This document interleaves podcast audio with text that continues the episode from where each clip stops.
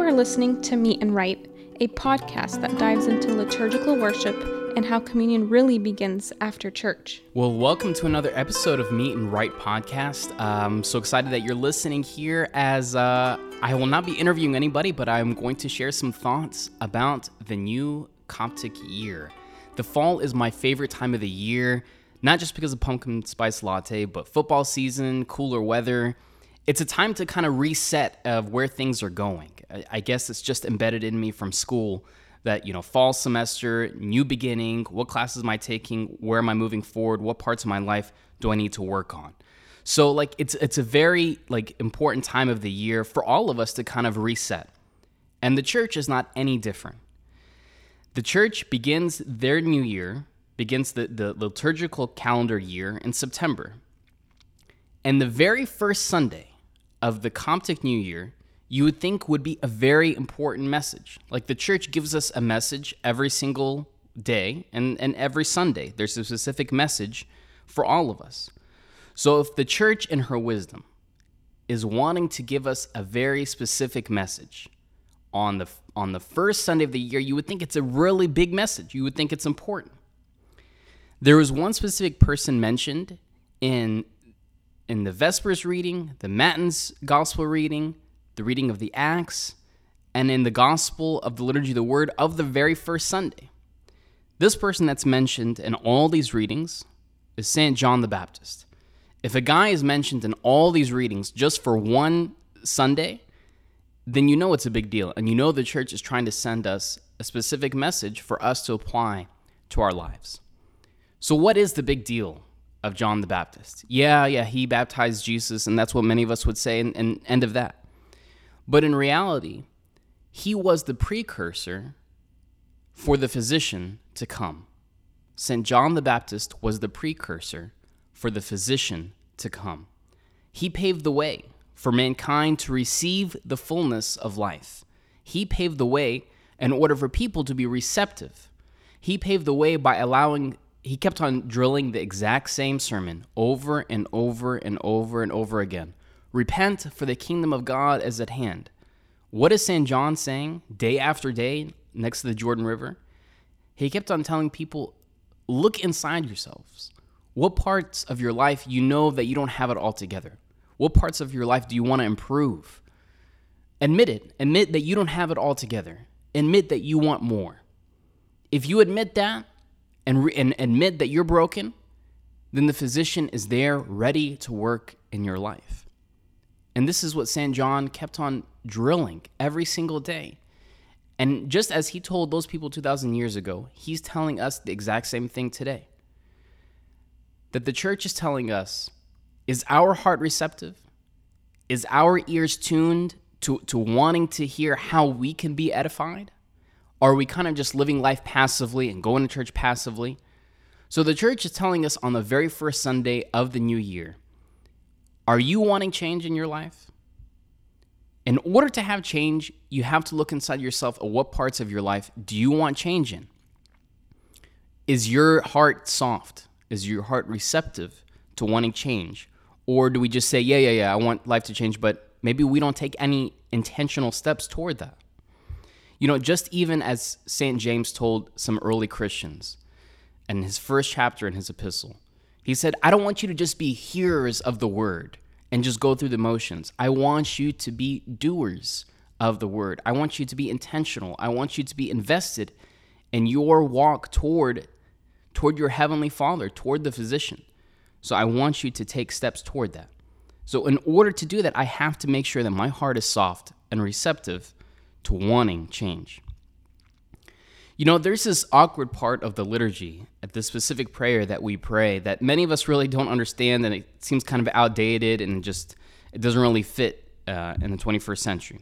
We pray this May the field's furrows be abundantly watered, and its fruits be plentiful. We're saying, May the furrows of the field be abundantly watered, and its fruits be plentiful just uh, some agricultural 101 here. What are furrows?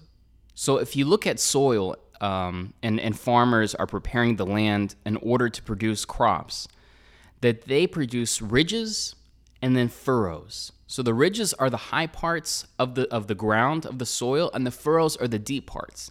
So the water and the nutrients and the seed actually sits in the furrows of the ground and the ridges are the high parts which will then allow a plant to grow. So we're actually praying in liturgy, may the furrows of the field be abundantly watered and its fruits be plentiful. Okay? And then we continue saying, prepare it for sowing and harvesting. So we're saying something that doesn't apply to 99% of us. I'm assuming if you're listening to this, you're, you're not a farmer. You're not saying, Lord, we want to make sure that the furrows of my land are, are, are abundantly watered, so that way the fruits can be plentiful. Lord, prepare the soil for sowing and harvesting. So, what, what does that have to do with you and me?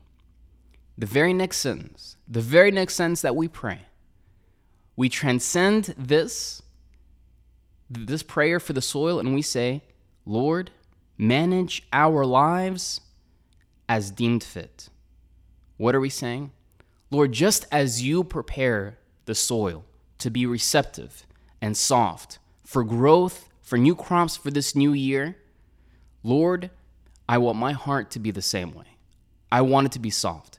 I want it to be receptive to hearing your word. I want change. What parts of my life do I need to change? What parts of my life am I closing off to you? And what parts of my life need to be receptive to you? Lord, manage my life as you deemed fit. Just as you prepare the soil and you manage that for it to produce fruit, Lord, manage my heart in the same way. And we say, Lord, bless the crown of the year with your goodness. You want God's goodness. I want God's goodness. In order for me to receive the abundance of God's goodness, I have to be receptive to coming to my Heavenly Father, the physician of my soul and body. A traditional hymn that we sing uh, for a new year is, is a hymn called the Espasmos Vatos, or the standard Espasmos Vatos. And here are the words that we pray of this hymn in the middle of Liturgy of the Faithful. It's actually Psalm 80, and this is what the psalm that we recite in a hymn in the middle of liturgy. O Lord God of hosts, return and behold from heaven, and look and visit this vine. Restore and establish her, this which your right hand has planted. These words that we pray are the words that Asaph, the psalmist, prayed. And Asaph knew that, that the children of Israel are God's chosen people. And he knew that God has a special plan for his people. And he is saying, Lord God, the one that is uncreated, the one that is outside of time and space. God, return and behold from heaven, and look and visit this vine. If you look up the word vine in the Merriam Webster dictionary, here's the literal definition of a vine it is a plant whose stem requires support. A vine is a plant whose stem requires support. So, this psalm, this prayer, we're saying, Lord, who is in heaven, come, restore, and behold, come down from heaven, and look and visit me, this vine. And I am a plant wanting to produce fruit for you, but I need your support. I am a plant whose stem requires support from you. Restore and establish me this which your right hand has planted. Lord, you have planted me before I was even a thought. You planted me before I even, eh, before anything. You have planted me out of your love for me, but restore me. I don't have it all together, and I'm broken, and I need you as my healer.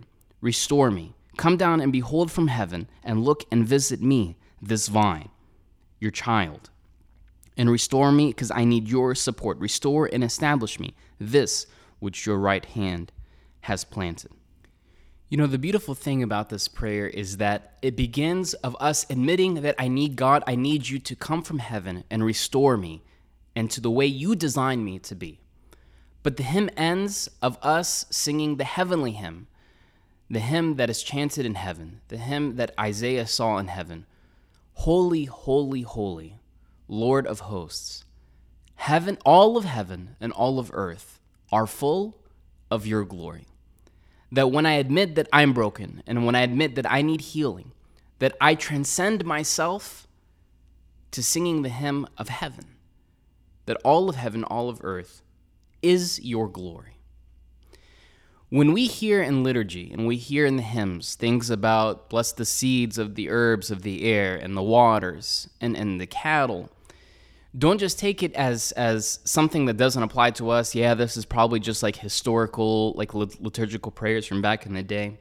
Yeah, but what is what does that mean to you? What is this? How does this apply to you today, two thousand years later?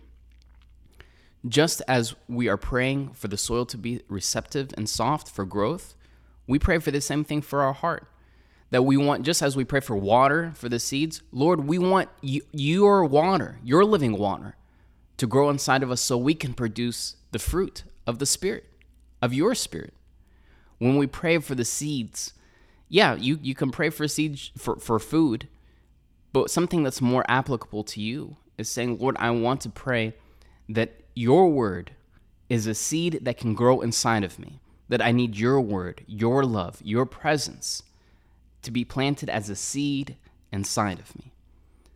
And that's a beautiful reflection for us to put in prayer and to meditate on as we go for communion every single Sunday. The Lord, that you, being an uncreated God, came down from heaven to restore me, me, a vine that is in need of support of you, that you are coming inside of me, and now your seed, which is inside of me, I want that to grow. I want it to be to, to be sown and harvested and watered and grow so I can continue to be a reflection of who you are and that I can be an icon of you outside and be your light to those that I interact with in this world. That I can continue to continue to extend you outside of liturgy and live you out and then you can continue to grow within me. This is my prayer that we can apply to ourselves every time that we hear these prayers about vine and, and water and seeds, that we, we don't just take it at, at base level, but transcend it to meaning something so much more. Because this is what liturgy is, this is what worship is. It points us to something so much bigger than ourselves. But we first have to realize for this new year that I do need restoration that I do need healing and that I do need your support. And if I admit that, then your goodness, Lord, will always fill every aspect of my life. You have been listening to Meet and Right. For more episodes and resources, make sure to check out CopticHymnsInEnglish.com.